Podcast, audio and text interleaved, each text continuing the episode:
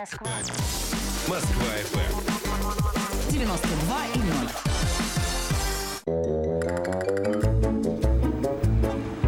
О, бабушка и водка.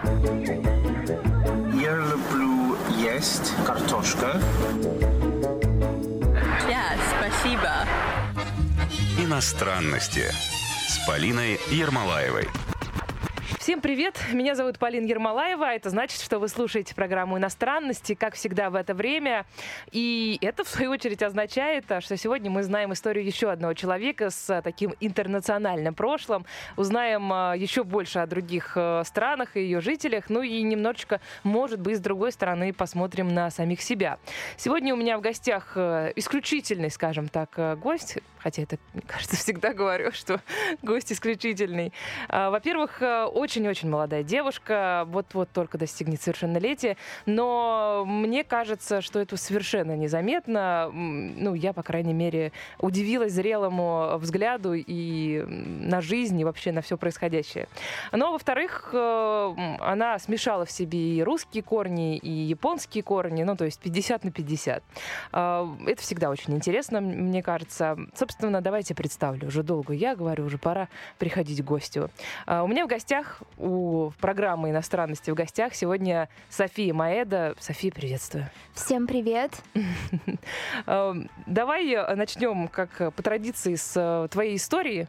Э, как долго ты жила в Японии, как долго ты жила в России, да, вот это вот эм, твои две параллельные жизни, насколько они соприкасались друг с другом? В Японии я жила до четырех лет. Я там родилась. Я родилась э, в городе Такамацу, это префектура Кагава. Кагава-кен по-японски. И когда мне был годик, мы с родителями переехали в Токио. И до моих четырех лет жили в Токио. Я там э, ходила в детский сад. Вот. И когда мне исполнилось четыре, четыре с половиной, мы уже с мамой перебрались сначала в Санкт-Петербург, потом в Москву. И с тех пор я живу в России, именно вот как постоянное место жительства у меня в России. А в Японию я приезжаю к родственникам, к папе пару раз в год. Угу. А вот ты в Японию, например, не думала там съездить поучиться, чтобы, ну, как-то больше про эту культуру? Ну, потому что понятно, что жизнь все здесь, э, не знаю, там, друзья, да, в основном а здесь, но Япония, мне кажется, прекрасно. Э, Вообще, я бы хотела съездить поучиться на каких-нибудь интересных японских курсах, тех же музыкальных, а, либо, может быть, меня могла бы заинтересовать готовка японской еды японских блюд. Это очень интересно и вкусно. А вообще я училась в японской школе, когда мне было лет эм, 9. Я... В Москве в японской школе? Нет, а, в Японии. В Японии в Но я училась школе. там недолго, всего месяц но мне удалось именно впитать эту культуру японских школ. Угу. Но мы об этом еще обязательно э, поговорим. Я также для наших слушателей поясню. Ты просто про музыку заговорила. Ты занимаешься музыкой и начинающий, перспективный, как у нас говорят, артист. Я вокалист э, в группе и пишу свои песни. Можно сказать, я сонграйтер. Вот, это мои авторские песни, и мы исполняем их в стиле поп-панк. Как тебя можно, можно послушать? Можно послушать, вот у нас скоро выйдет новая песня, называется она Feeling Alive. Она будет на всех цифровых платформах. Также можно посмотреть наши лайвы на Ютубе, в Инстаграме. Ну, в общем, везде. Сами знаете, ссылка хотела сказать в описании, но нет. Расскажи, ты чувствуешь, э, что в тебе из Японии, а что в тебе из России? Вот как-то ты делишь, что вот это вот, о, я чувствую, что это влияние японской культуры, а вот это вот нет, это вот что-то русское во мне.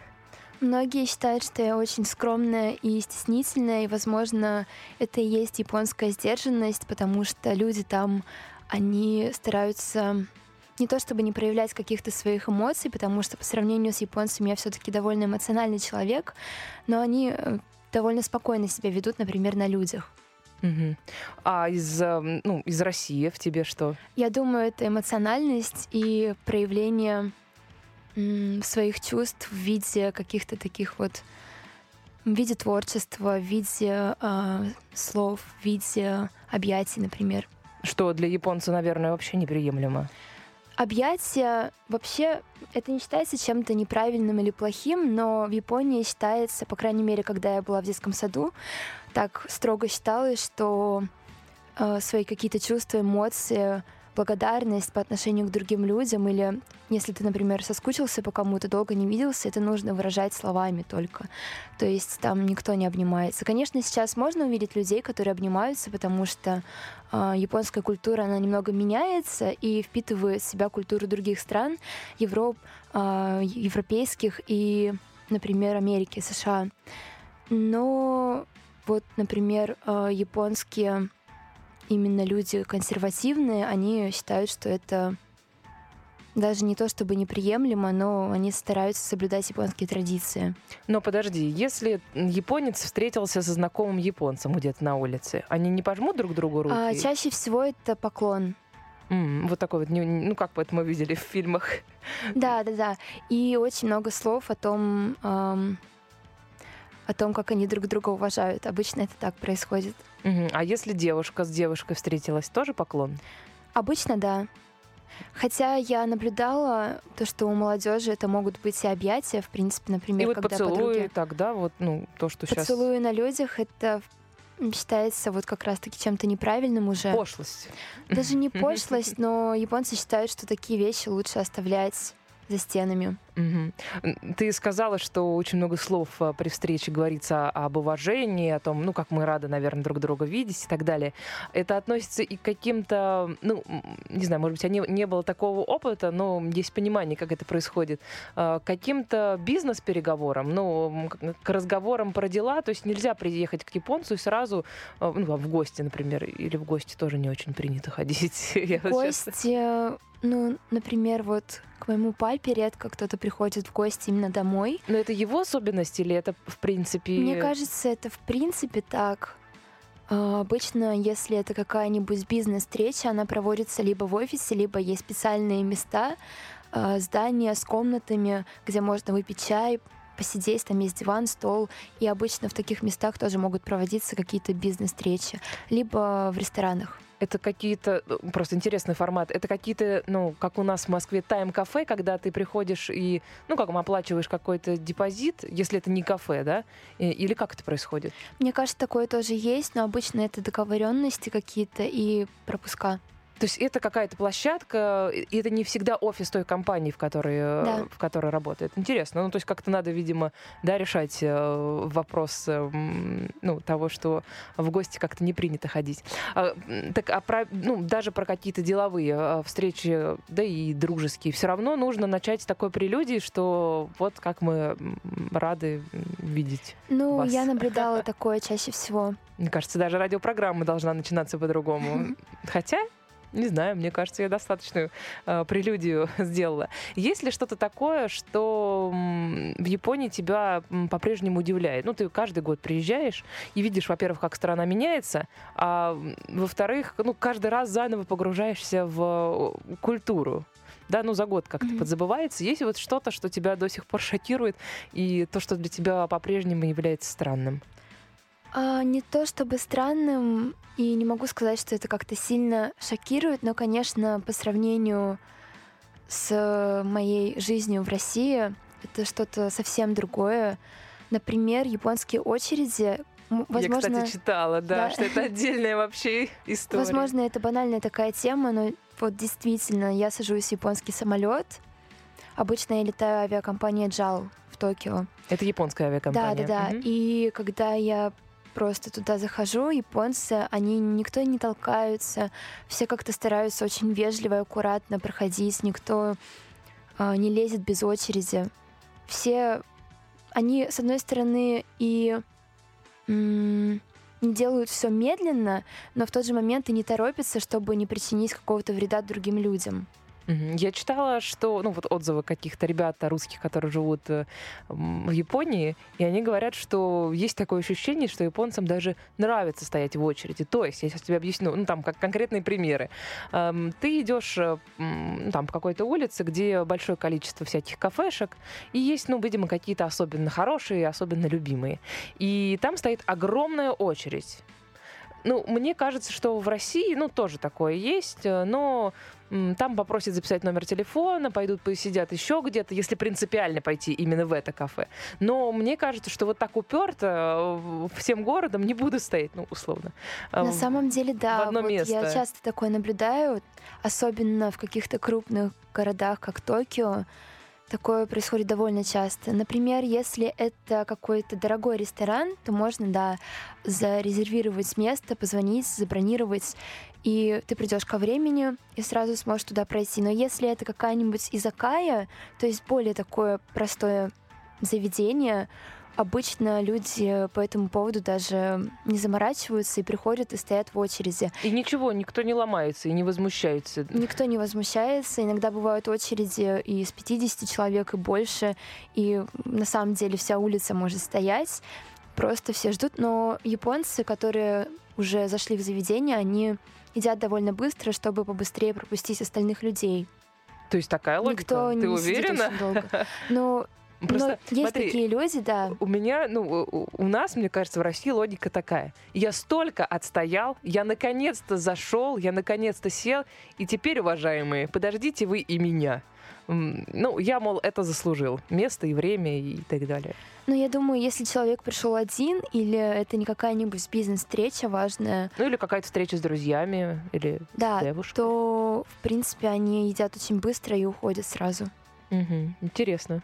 Э, тоже прием еды это такое какая-то культовая э, история. Это важно, это как э, ну, Японцы есть особенное... очень любят еду и не просто как человек любит есть, да, а вот они, мне кажется, их еда это целая культура на самом деле, потому что они очень трепетно относятся, во-первых, к готовке, и, во-вторых, все какие-то встречи с друзьями в основном проводятся в ресторанах или в кафе. То есть это ну, такой знак того, что я тебе доверяю, мне с тобой хорошо, если мы принимаем пищу э, все вместе. Мне кажется, да, почему-то вот они самым удобным местом для разговоров, для общения считают какие-то кафешки или рестораны. Угу. Давай сделаем сейчас небольшую паузу. Напоминаю, что вы слушаете программу «Иностранность». Сегодня речь идет о Японии. Небольшую паузу, буквально несколько мгновений. Мы очень скоро вернемся. «Иностранности» с Полиной Ермолаевой. ФМ. Бабушка и водка. Я люблю есть картошка. Иностранности с Полиной Ермолаевой.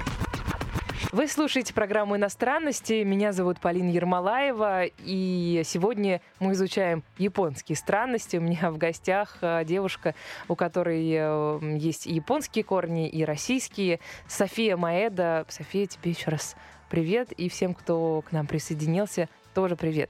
Давай про японский язык. Насколько ты, кстати, его хорошо знаешь?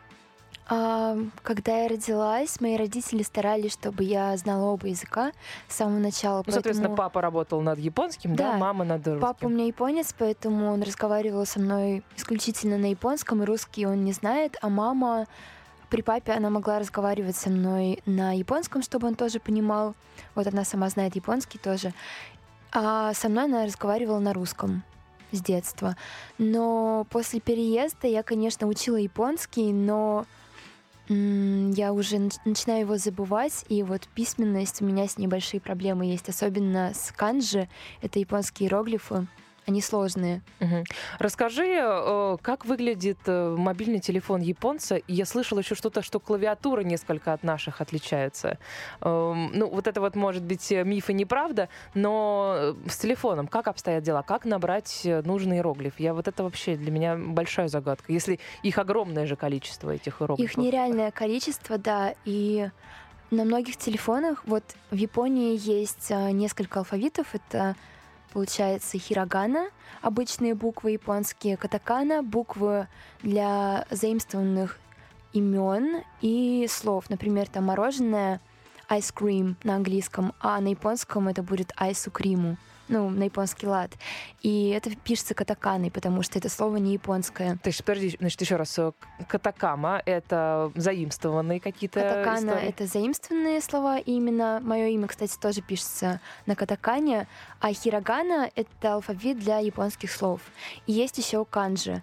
Канджи обычно используются, конечно, это очень парадоксально, но они упрощают письменность. То есть, чтобы не писать много букв, а, А вот одна- это вот, э, вот это вот начали упрощать, это какая-то современная тенденция? Или этот алфавит Наоборот. э, испотом, испокон э, веков э, существовал?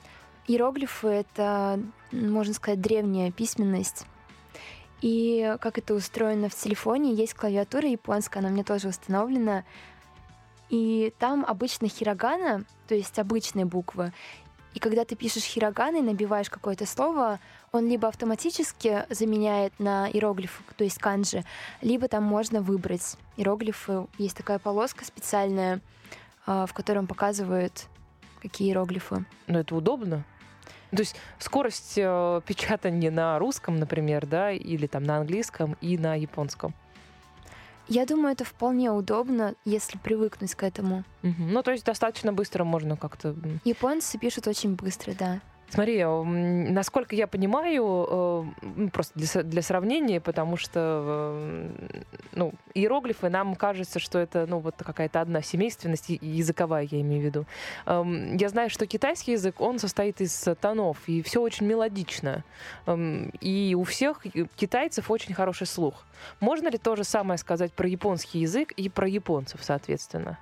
В этом плане, конечно, японский язык, он попроще, там нет каких-то определенных тонов. Есть, конечно, интонация, но это больше связано уже с вежливостью, то есть девушки должны а, разговаривать спокойно и тихо, если ну, они находятся рядом с человеком выше их по статусу. А касаемо это прям вот до сих пор, это не, не, не пережитки, это вот Если это какие-то деловые встречи, вот деловые встречи, там Мгм. да, там нужно это сохранять. А, Есть еще разные степени вежливости. Вот это, наверное, большая сложность в японском языке. Грамматика, мне кажется, там тоже довольно простая. В этом плане даже русский, я думаю, сложнее. А произношение в японском простое. Ну, это тебе так кажется, я так думаю. Хотя, ну вот я изучила, да, какую-то блогерскую среду, ребят, которые там живут и уже давно, и, ну, в общем, да, за несколько лет они, в общем, хорошо овладевают, и, ну, я не слышу, есть у них акцент или нет, здесь тоже, конечно, У надо меня понимать. даже многие друзья учат японский, и у них это отлично получается, именно вот произношение. То есть ты хочешь сказать, что русскому человеку, в принципе, японский, ну, знаешь, есть какие-то языки, произношение которых, ну, очень сложно. Ну, тот же китайский, мне кажется, там невозможно, эм, там можно 20 лет жить и все равно, в общем, совершать какие-то ошибки, потому что это у тебя не в крови, скажем так, э, с молоком А, матери в не впитал. школе, где я училась, наверное, получается, с 5 по 9 класс, там нам пытались вести китайский язык э, в качестве обязательного урока, и все почему-то думали, что мне будет очень легко, легче, чем остальным, но ничего подобного, потому что японский и китайский в плане произношения они кардинально отличаются. Хотели ввести китайский язык. Да. А, мне показалось японский. Эм, так, э, смотри, я еще такую рубрику, ну, просто про Японию тут грех э, это было не сделать. Есть огромное количество всяких мифов, э, которыми Япония овеяна. Эм, я не знаю, я каких-то категорических нет, это неправда, не нашла. Поэтому помоги нам развенчать Хорошо. Э, Или наоборот, может быть, подтвердить и как-то ну, развернуто рассказать о некоторых э, мифах. Вс- Первый миф. А, Все японцы живут в очень маленьких квартирах, э, так что там и кухня не всегда, не ку- кухня не всегда есть.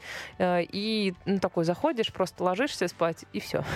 Такие капсульные истории.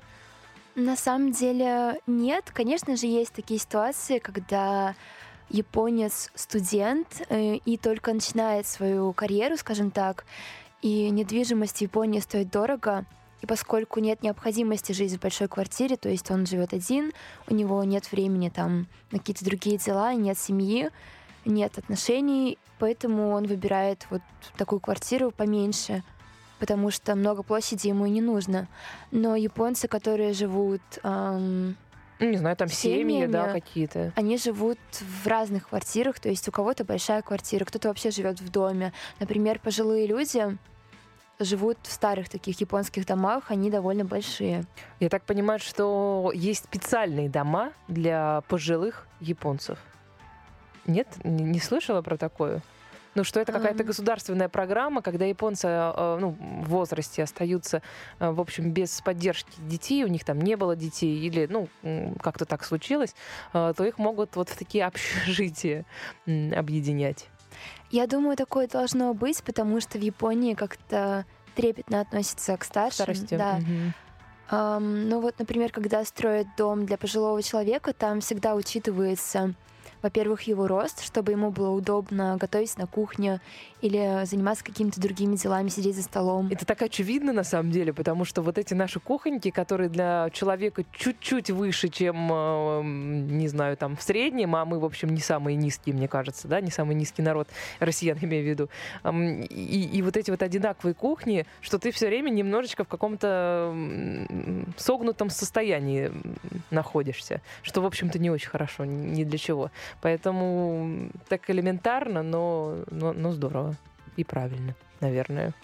Да, вот у меня бабушка, ей скоро будет 90 лет, и ее дом, он а, очень удобен для использования именно потому, что она пожилой человек, и там нет каких-то лестниц или неудобных подъемов. Вот, все рассчитано именно под нее. Но так как это сейсмически активная зона, я так понимаю, что и вот эта вот японская мебель, которая довольно низенькая, да, это, ну, тоже не случайно, именно по этой причине. Вот как э, поступают э, в домах э, у взрослых людей? Ну, потому что неудобно, например, там, не знаю, какие-то подушки на полу лежат, да, туда неудобно садиться, ложиться и так далее. Вот, кстати, с мебелью Миф? Конечно, нет, конечно, в России тоже такое есть, а, но в Японии все шкафчики, вот их дверцы, они закрываются очень плотно, Чтобы не и высыпалось, там да? есть да, специальный замочек, защелка, а, чтобы в случае землетрясения ничего не упало человеку на голову и не травмировало, ну и просто не разбилось. Ну и мебель низкая. Мебель бывает вообще разная. Ну, то есть тоже это такое... Это можно все То подобрать. есть это традиционный стиль, если это...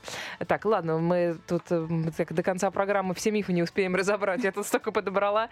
Японцы трудоголики, причем э, все поголовно. Японцы славятся своим трудолюбием на самом деле. То есть они, я не знаю, с каких времен это пошло, но они очень любят работать и стараются выкладывать, выкладыв- выкладываться на все сто процентов всегда. Даже моя бабушка, она, если что-то делает, она делает это на сто процентов. А, Например, если она стрижет там кусты или ухаживает за деревьями, она старается вот не пропустить там ни одно деревце, ни один цветочек.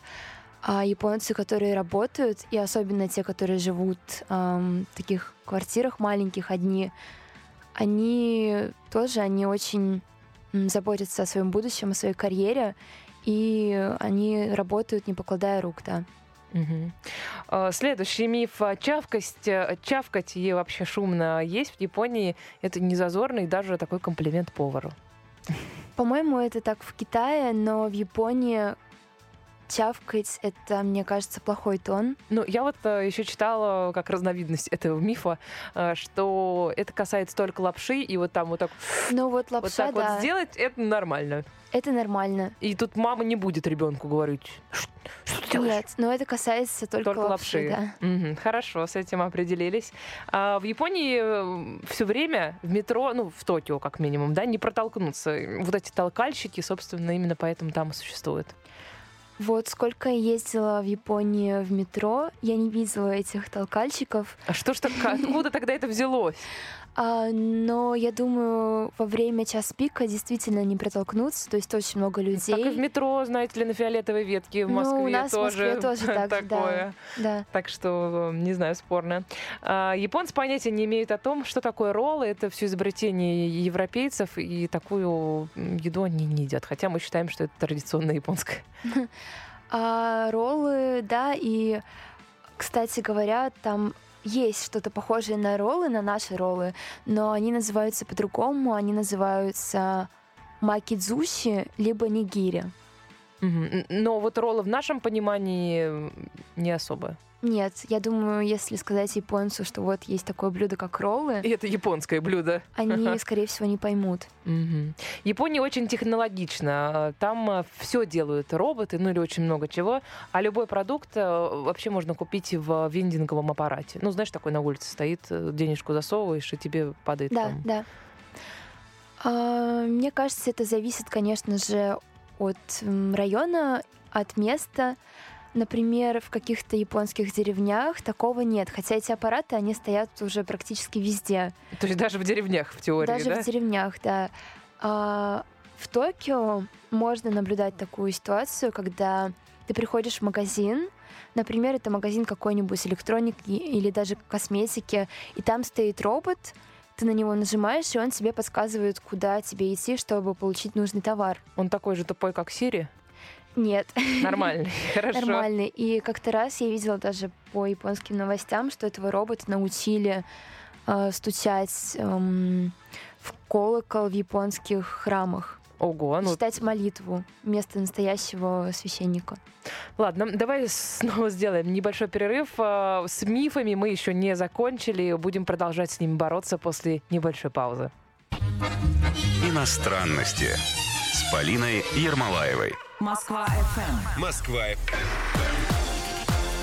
Москва. 92 и 0.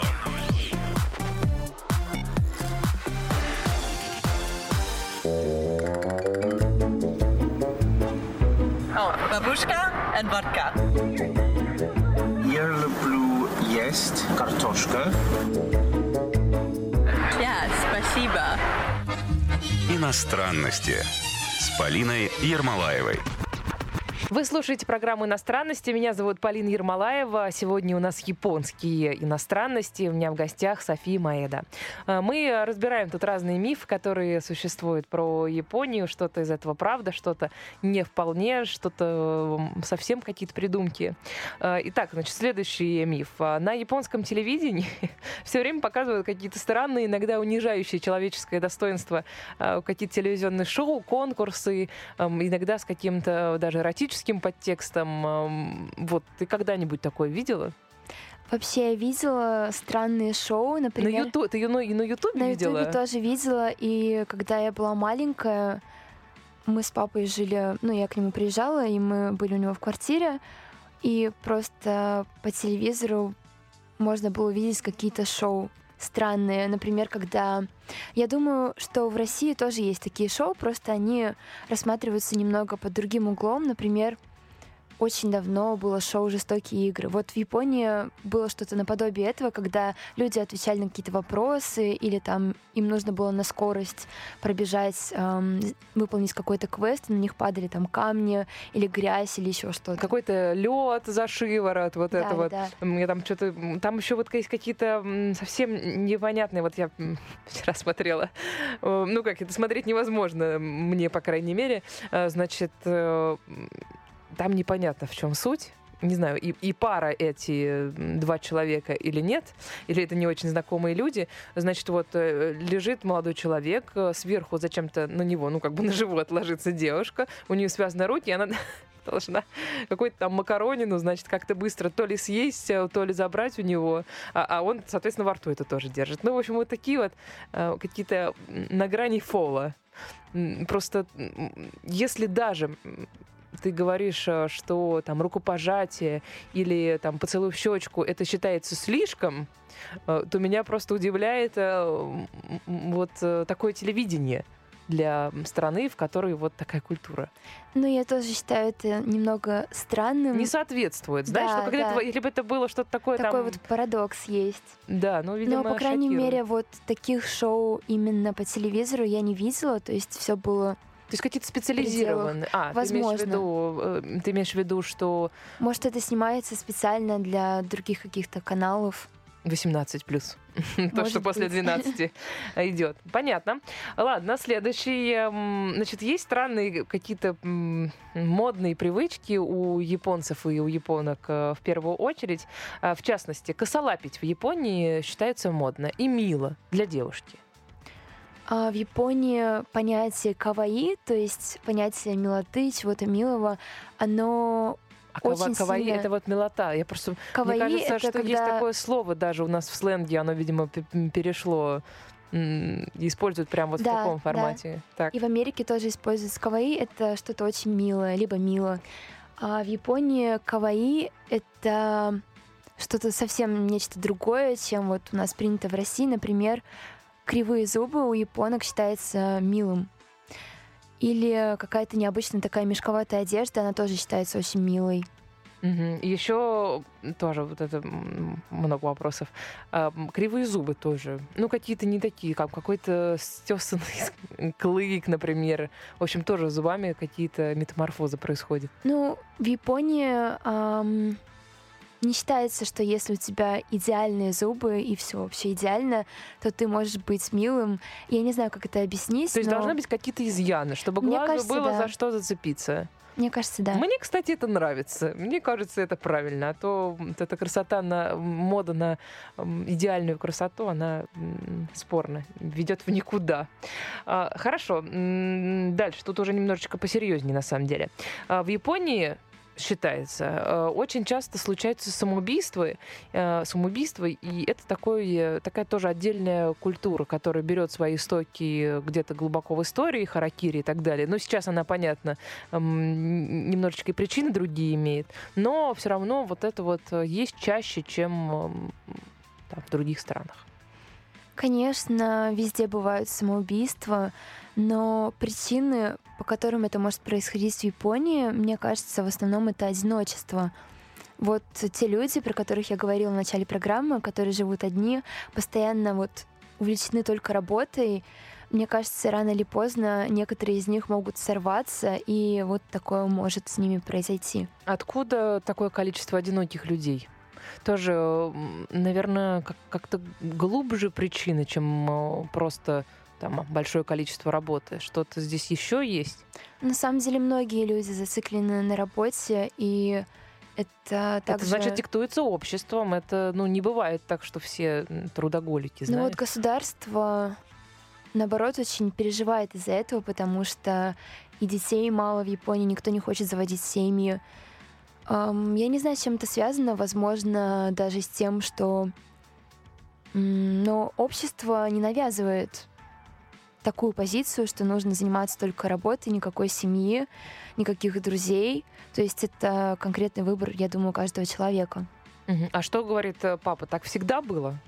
Ну вот всегда трудоголизм и одиночество Так давлели? было не всегда, но вот в больших центрах, в больших мегаполисах такое происходит, потому что человек хочет добиться какого-то успеха, и он считает, что чтобы добиться этого успеха, ему нужно уделять все свое внимание и время и силы только работе.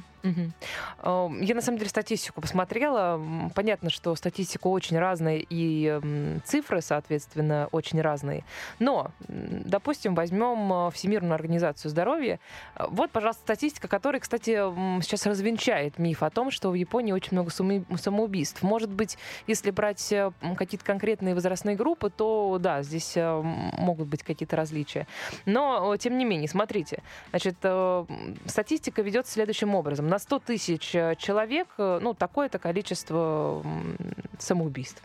Э, Мы скоро закончим эту тему. Такая для пятницы вечера, когда выходит премьерная программа, конечно, не очень. Значит, в Японии 14 на 100 тысяч. Для сравнения, значит, рекордсмен в этом а, смысле Гаяна там 30, Лесота 29.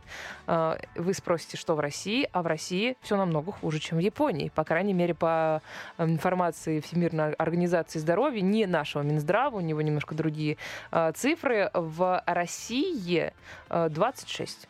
В Японии, повторюсь, э, в среднем 16, по-моему, да? М, 14 даже. Ну, в общем, э, миф. На самом деле миф. просто немножечко раздуто. А, И еще одна тоже такая серьезная история, а, что в Японии практически все принимают йодосодержащие э, м, какие-то препараты, а, потому что боятся последствий атомных, атомных бомбардировок. Я думаю, это миф, потому что вот я не слышала, чтобы в моей семье кто-то принимал такие препараты. И волновался по этому поводу. Да, Ну, потому что ну, без в других последствий... семьях или друзья, ну, никто не принимает. Просто без подобное. последствий, ну, понятно, и очевидно, что та- такое не происходит, но э, просто насколько об этом э, сейчас э, думают и заботятся. Сейчас об этом вообще не переживают на самом деле. Ну и говорят, что все нормально по показателям, Да. по крайней мере, стараются делать вид. Хорошо, ладно, расскажи немножечко про образование. Ты сказала, что ты училась же в Японии и в детском в детский сад ходила, соответственно, там и эм, в школу немножечко. Эм, и вообще про отношение в Японии к детям. Оно же совершенно другое, чем э, в России. В чем принципиальное отличие? А, я бы хотела рассказать немного про японский детский сад для начала. Я ходила в детский сад при храме, и Это нормально или это, ну вот как у нас, Это православная нормально. школа? А в Японии, кстати, к религии относятся немного по-другому, больше как к традиции. То есть даже не как к чему-то обязательному, а вот просто соблюдается такая традиция.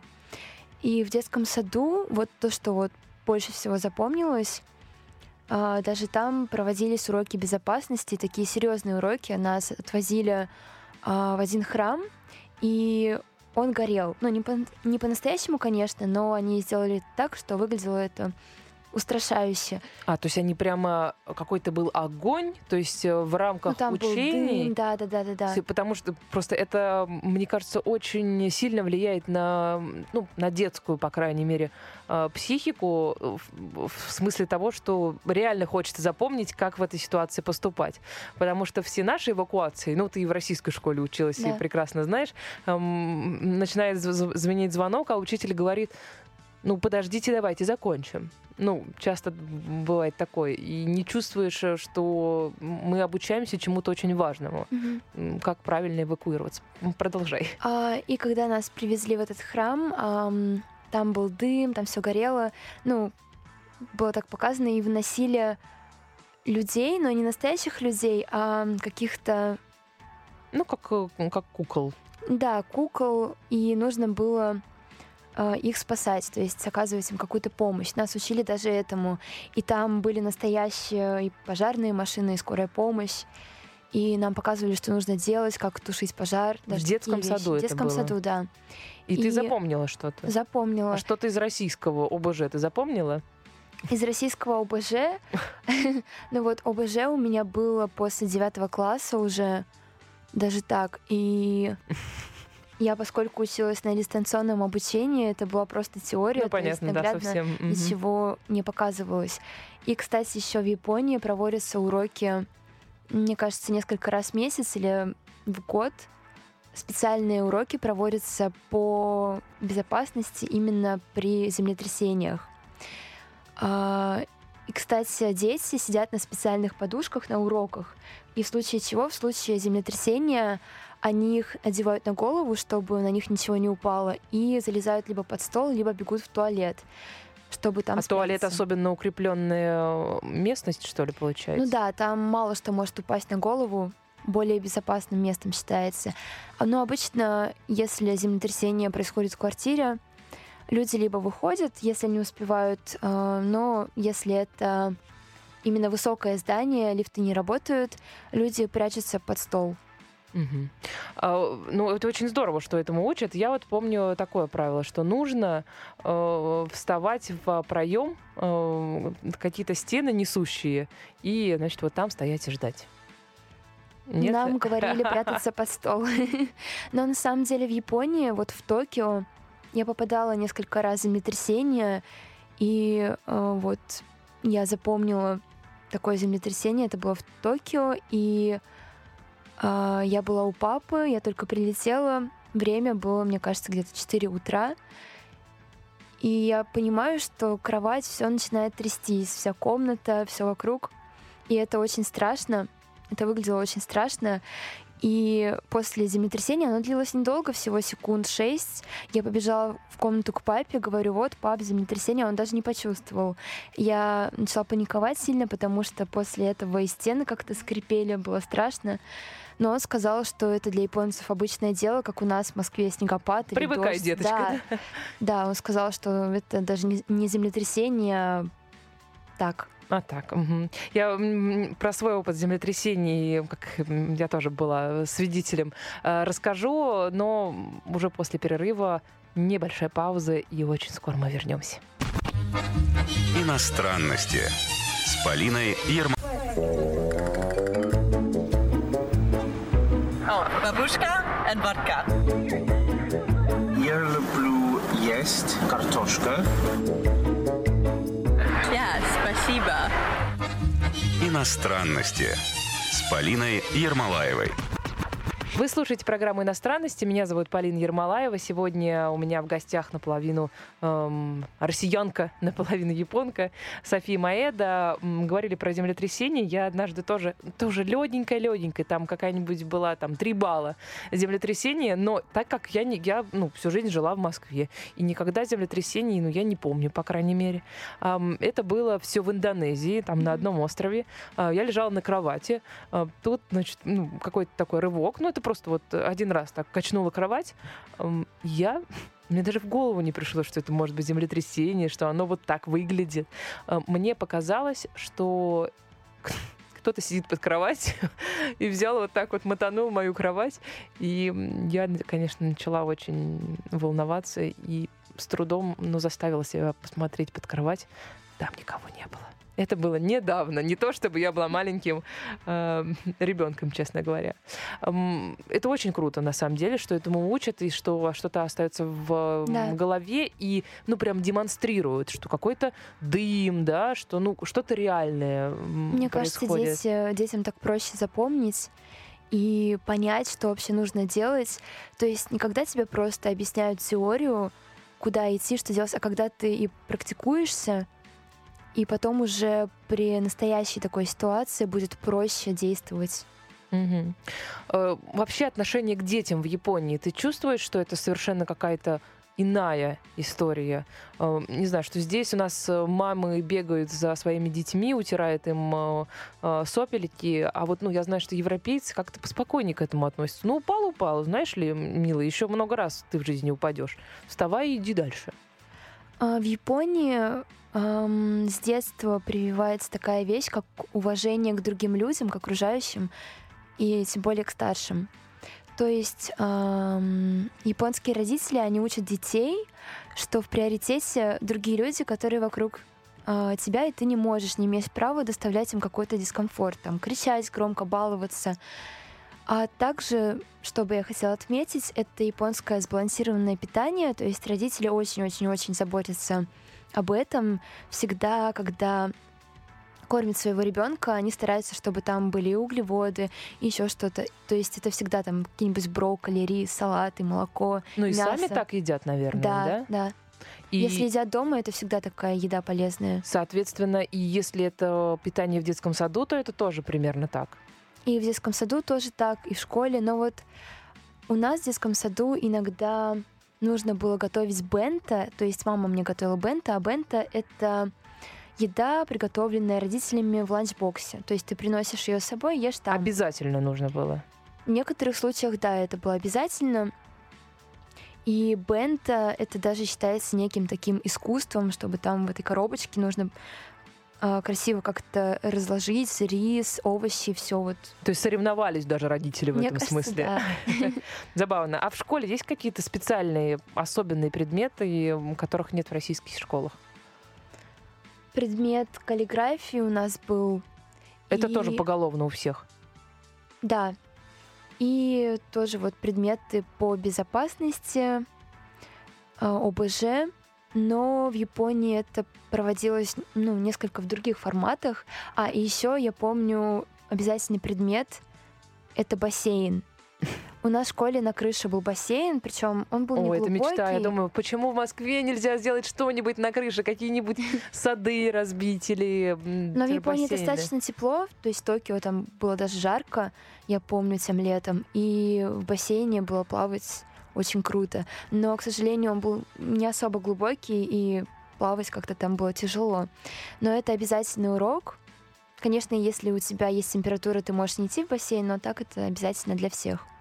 Еще один, кстати, миф вспомнила, что японцы очень законопослушные. Ну, из разряда, как э, вот э, в, ну, Сингапуре, хотя немножечко это и, и не так, что написано не курить, никто не будет курить. Написано, что нельзя с татуировками, кстати, еще татуировки отдельная Да, тема, да? да. Значит, нельзя с татуировками. Ну, и исключений из этих правил не бывает. А, вот в городе, например, когда ты идешь по улице, на асфальте ты можешь увидеть такой значок, перечеркнутую сигарету. Это значит, что здесь курить нельзя, А, а, тем где-то более можно? Есть специальные места, отведенные для курения. И, кстати, в Японии есть даже заведения, то есть рестораны, где можно курить до сих пор. Мгм. Но там тоже есть и курящие залы, и некурящие залы. Но на улице я не видела, чтобы вот человек шел по улице и курил бы сигарету. Обычно это проводится вот в специальных закры- закрытых помещениях, как в аэропортах, например.